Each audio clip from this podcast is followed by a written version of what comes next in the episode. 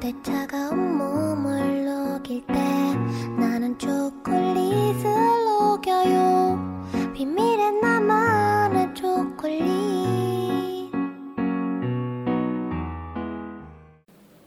잊지 않겠습니다. 이렇게 세월호 참사 1주년을 맞이해서 세월호를 주제로 얘기를 해보려고 합니다. 아, 예, 벌써 1년이라는 시간이 흘렀네요. 그죠? 네, 벌써. 사실 별로 하고 싶지 않았는데 너무 우울해질까봐 근데 사실 뭐 해야 되는 청소년의 일이니까. 입장으로서 그럼요.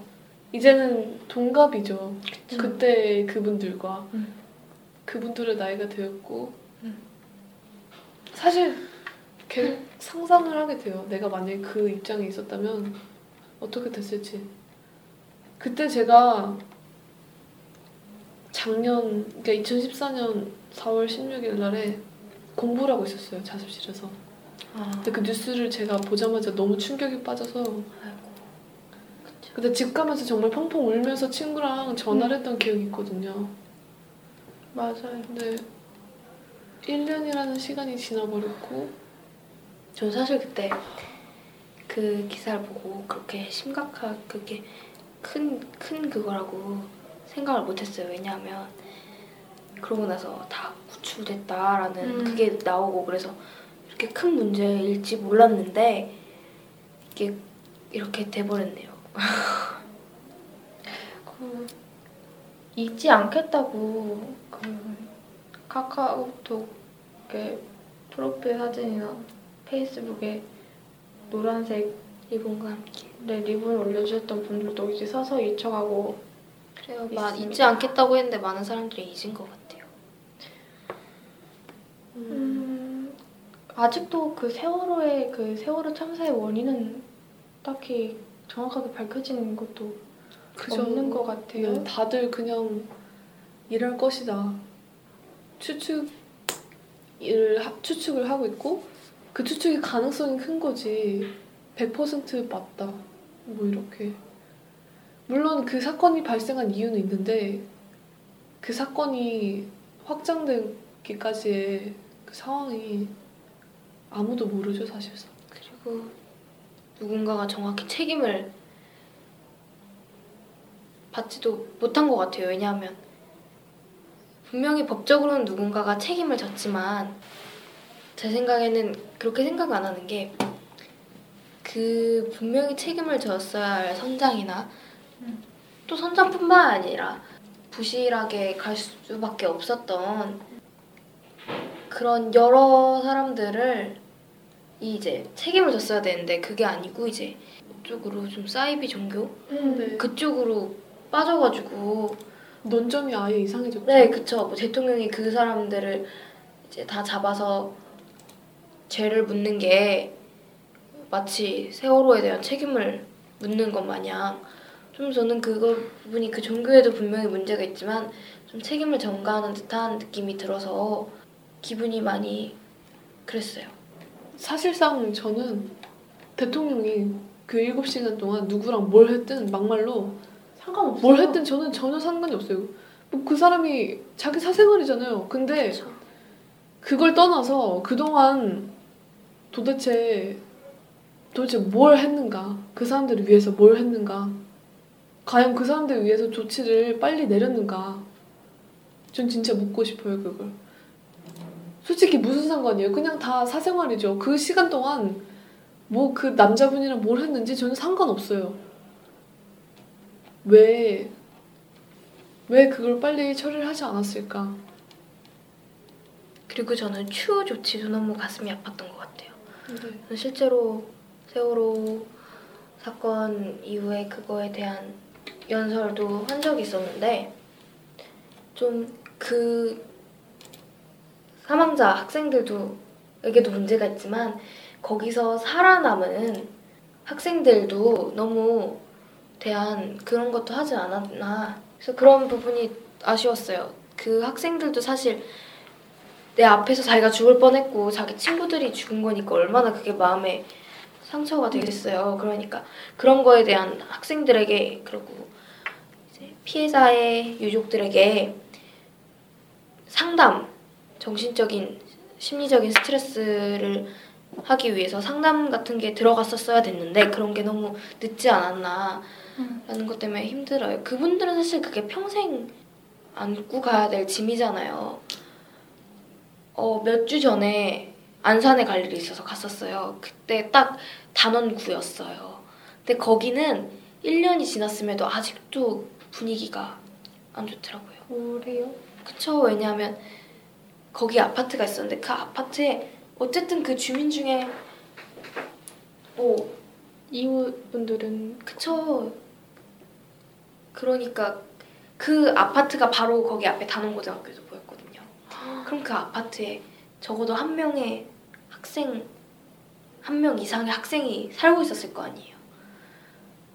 그러면 마음이 많이 아프죠.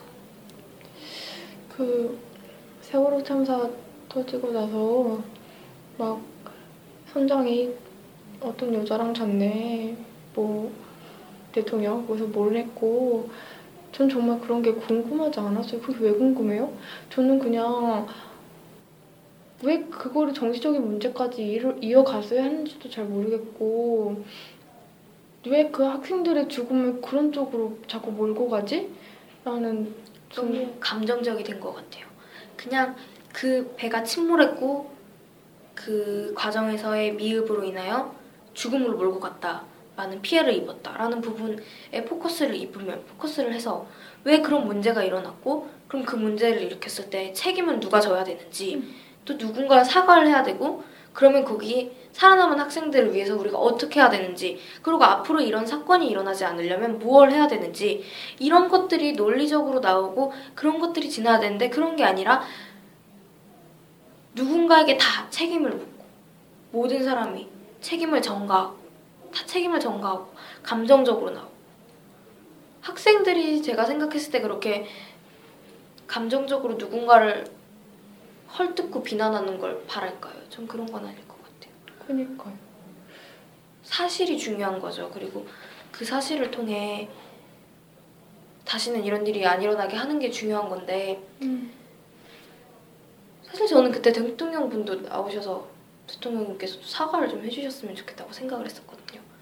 제가 최근에도 사람 많은 거리를 돌아다녔는데 아직까지도 시위가 있더라고요. 근데 저는 사실 그 시위가 순수한 목적으로 우리 학생들을 그렇게 만들었으니 어떻게 할 것이냐 정말 너무 분통하다 이런 의미로 시위를 하는 줄 알았어요. 근데 자세히 가서 그 사람들이 시위하는 소리를 들어보고 그다음에 뭐랄까 현수막 같은 거를 들고 다녔는데 보니까 그 동안에 대통령은 뭘 하고 있었냐 이런 논점을 가지고 이런 이상한 요지를 가지고 시위하고 있는 거예요. 전 너무 화가 나요. 그 부분이 왜 정치적으로 해석이 되는지. 그러니까요. 거기서도 또 색깔 논쟁이 나와서 그것에 대해서 세월호 희생이 있었고 그거에 대해서 피해자의 유족 위에서 뭔가 조치를 해달라라고 하는 게 왜 빨갱이라고 하는 건지 음. 꼭그전 저는 사실 그 조치가 금전적인 조치를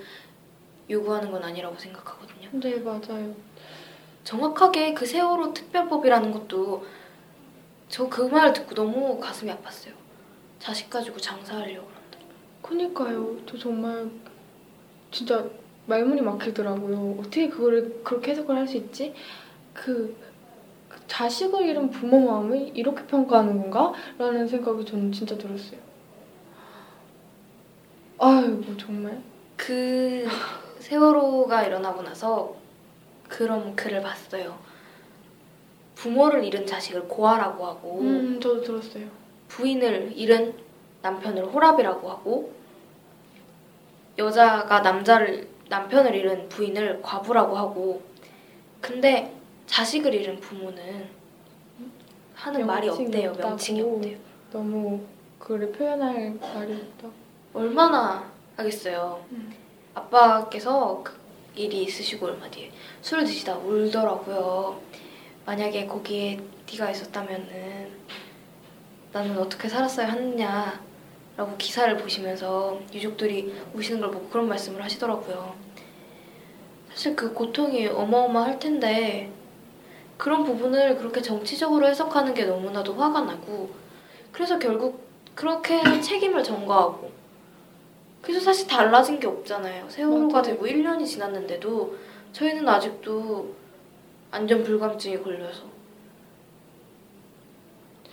거기서 저는 그, 그게 또 문제라고 생각하는 게 수학여행 가야 되냐 가야 되냐 말아야 되냐라는 그러니까 저 그거 너무 어이가 없는 것 같아요. 수학여행을 못 가서 억울한 게 아니라 왜 그 문제가 그렇게 가는 거지? 네, 그쵸. 이거는 분명히 그 세월호 사건이라는 그 세월, 세월호만의 문제인데 그거를 수학여행까지 접목을 시켜서 수학여행 폐지를 해야 된다.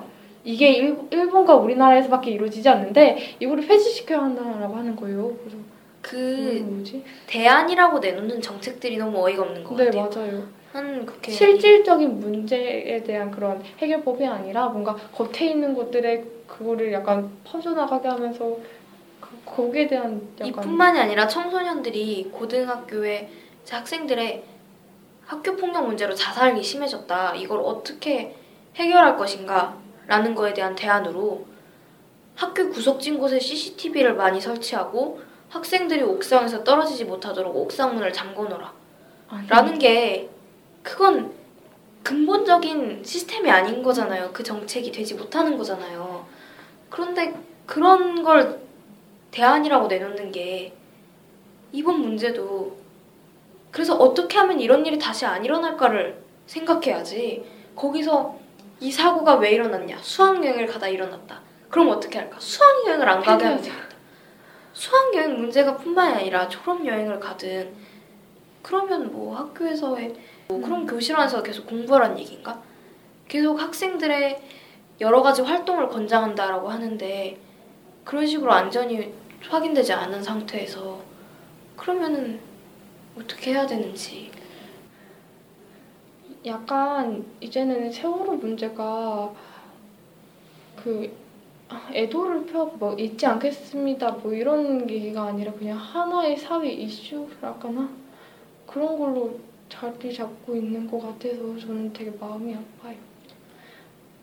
이거에 대해서 사실 저희도 할까 말까 고민을 하다가 우리가 정치적인 색깔이 어떻게 비춰지면 어떡하지라고 하는데 그런 고민을 하는데 그런 고민을 하고 있는 저희가 웃기잖아요. 트위터에서 한 학교의 학생 회장이 세월호 일주기 때 노란색 리본을 전교생들이 달겠다라고 하니까 교장이 그것을 막고 정치적인 교장의 이념에 따라서 세월호 사건이 어떻게 한 사람의 생명이 여러 사람의 생명이 어떻게 정치적 이념으로 될 수 있는지 너무 화가 나요. 그런 것들에 대해 사람들은 잊은 것 같고 감정적으로 정치적으로 변형되고 그런 것이 오히려 사회 통합을 방해하는 요인이다라고 얘기를 하는 게 어떻게 사람이 죽은 게 사회 통합을 방해하는 요인이 될 수 있는지 그리고 다시 금방 잊혀져서 다시 안전 불감증이 오고 그래서 사실 이 제2 롯데월드 사건도 그 부분도 정치적으로 해석되는 게 너무 싫어요. 그 부분이 이제 이 전 대통령인 이명박 전 대통령께서 그때 뭐 롯데월드에게 특혜를 준 것이냐 아니느냐 그때 그 부분은 분명히 잘못된 부분이 있었을 수도 있겠고 그렇겠지만 지금의 그 부분은 그 과거를 물어봤자 아무런 것도 없는 거잖아요. 어쨌든 허가가 났고 건물이 지어지고 있는데 그 높은 건물이 무너지면 거기 사람들이 어떻게 되겠어요. 그러니까 그런 부분을 포커스를 둬야 되는데 전혀 그런 게 아니라 그리고 경제인들 뭐 기죽이기라던가 아니면 뭐 색깔 논쟁, 이념 논쟁으로 빠질 수 있다는 게 사람의 생명보다 어떻게 이념이 사람의 생명보다 중요할 수 있겠어요. 그리고 사람 생명 앞에 이념이 어디 있겠어요. 저는 개인적으로 세월이 사건이 터졌잖아요. 어쨌든. 간에 희생자가 발생을 했고 그 다음에 사건은 발생했잖아요 이미. 그러면은 그거에 대해서 대책을 제대로 잘 마련 해야 됐다고 생각을 해요. 맞아요. 물론 당연히 추모하는 것도 중요하죠. 근데 일단 그거에 대한 거를 확실히 수립을 했으면 좋겠다고 생각을 했거든요. 대처에 대한 거를. 근데 제가 그런 거 아직 없지 않나요?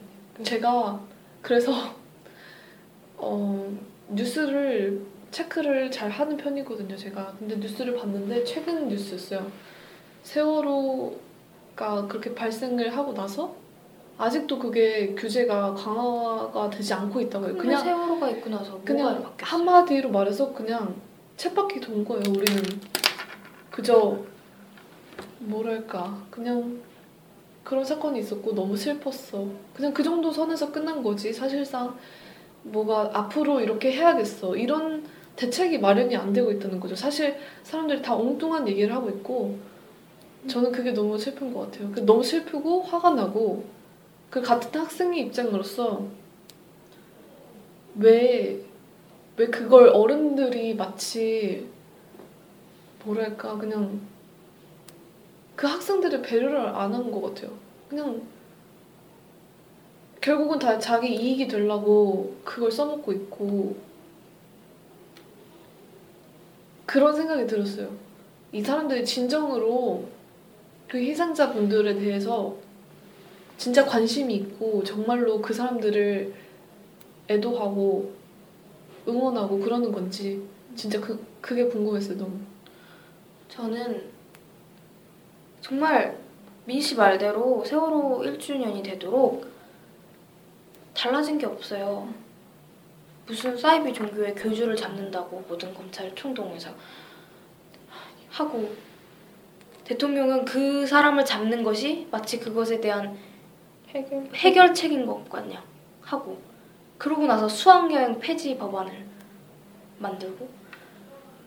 유족에 대한 특별법에 대해서 여당과 야당이 치열하게 싸우면서 정치적 색깔을 입히고 1년 동안 뭘 했는지 묻고 싶어요.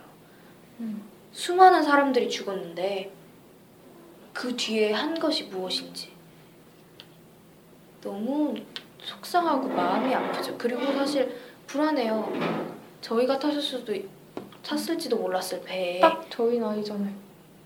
그렇게 탔는데 저희의 목숨이 왔다 갔다 하는 상황에서 저희가 나라라고 믿고 있는 그곳에서 어른들이 하는 게 이런 거라면 그러면서 어떻게 저희를 이 나라의 미래다, 보배다, 새싹이다 라고 할 수 있는 거예요.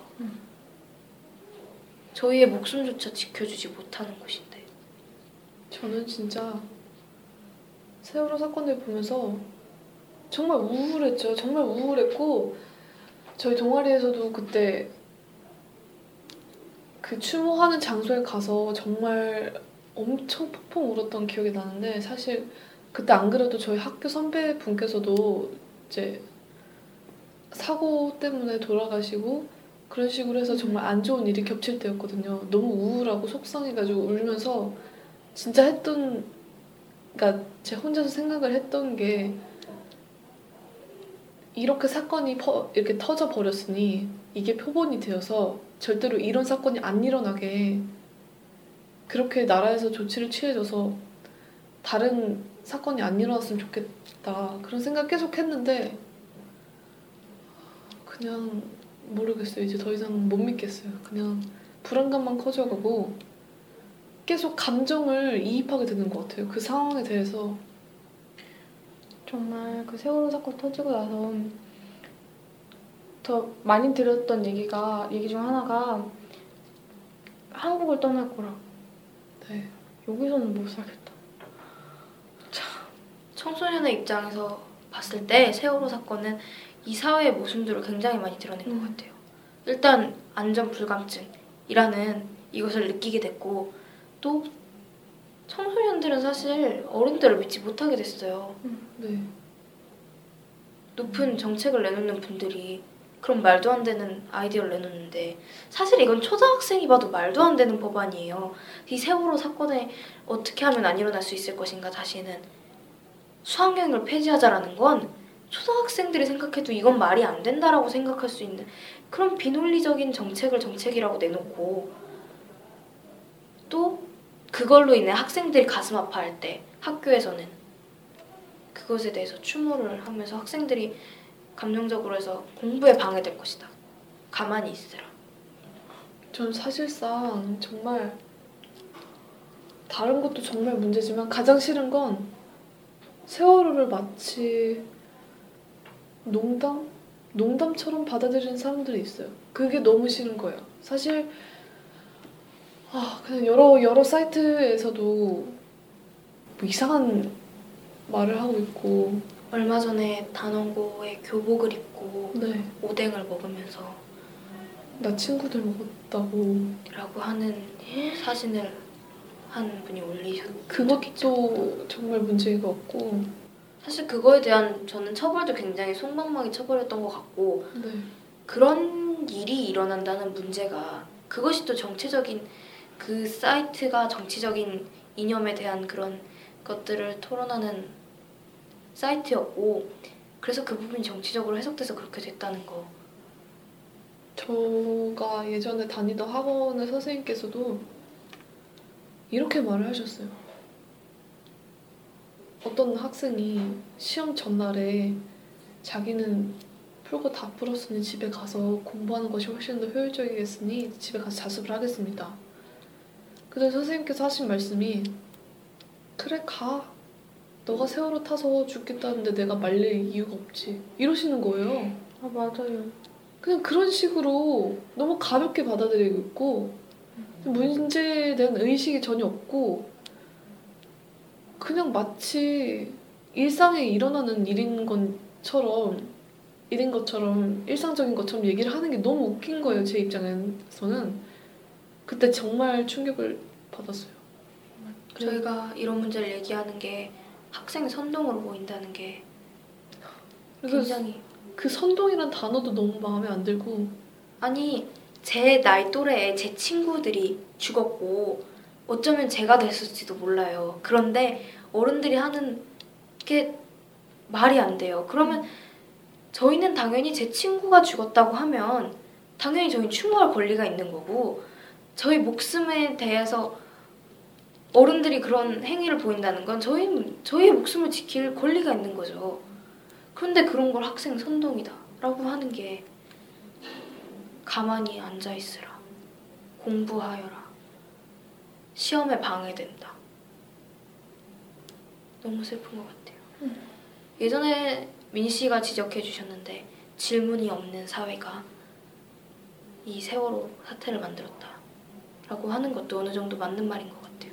그때 거기 서 거기 앉아 있었던 학생들이 지금 이 배에 무슨 일이 일어나고 있는지 왜 우리는 그냥 가만히 있어야 하는지 이런 것들을 물었다면 자기들이 알아서 판단했다면 거기서도 선생님들이 그러잖아요. 가만히 있으라, 앉아 있으라. 저는 정말 그때도 어, 구조를 요청하는 그런 입장에 있던 사람들도 스스로 자기한테 질문 던지면서 그랬었으면 더 좋았을 법 했겠다라는 생각이 들어요. 예를 들어서 세월을 타고 있지는 않고 어느 기관에서 일을 하는데 요청이 들어왔어요. 빨리 구조대를 보내라고. 근데 그걸 갖다가 다른 사람, 그러니까 윗사람에게 그걸 전달을 하면서 할 때 본인이 생각을 한번 하고 이거를 이렇게 미뤄야 되고 자꾸 이렇게 뭔가 그 우리나라 사회가 그렇잖아요. 결- 뭔가 결제를 받아야 되고 위에 사람의 동의가 있고 그러면 또 위에 사람의 동의가 있고 또 위에 사람의 동의가 있고 그런 식으로 이루어져야 된다는 거에도 사실 문제가 있다고 보거든요. 저는. 위급 상황에서는 당연히 유연적, 유연하게 생각을 해서 본인 판단으로도 많은 사람을 살릴 수도 있었을 텐데 조금 그 질문을 자기 스스로 했었으면 좋았겠다 그런 생각도 들고 그냥 너무 복, 복잡했어요 그냥 제 마음속에 너무 복잡했고 너무 궁금했어요 이 사건으로 인해서 도대체 우리나라가 뭘 많이 얻어갈까 저는 세월호 사건이 일어난 지 1주년이 지났지만 세월호 사건은 아직 끝나지 않았다고 생각해요. 아무것도 달라진 게 없는데 어떻게 끝이 날 수 있어요? 배가 침몰했으니까 끝이라는 건 말이 안 되는 거죠. 이 사회가 아무것도 달라진 게 없는데 어떻게 세월호가 끝났다고 얘기할 수 있겠어요? 어, 그래요. 이런 우울한 분위기를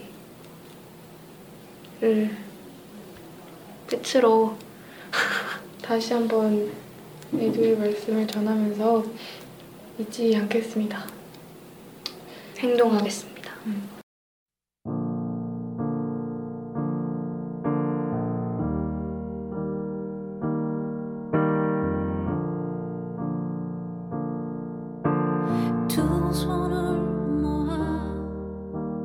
기도를 드립니다.